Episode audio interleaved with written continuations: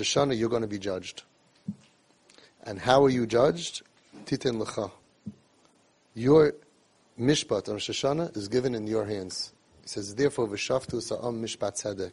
Make sure to judge other people with tzidkus, with righteousness. Doesn't mean correctness, emes, it means with staka.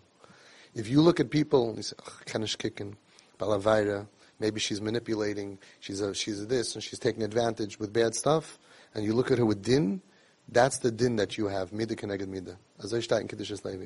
If you look at her, you say, it's a bracha in neshama. I'm going to go give her a hug. I'm going to buy her something. I'm going to make her smile. I'm going to make her feel good. I'm not going to look down at her. I'm not going to look down at her, even inside of me. I don't know her nisyonis, but whatever it is, I, am sure I'm, I'm, being done lekaf zechus. Says the Kedushas Levi that on Rosh Hashanah your mishpat will be done lekaf zechus. Everybody does averis in tzadik ba'aretz The way you treat her is the way you're going to be treated.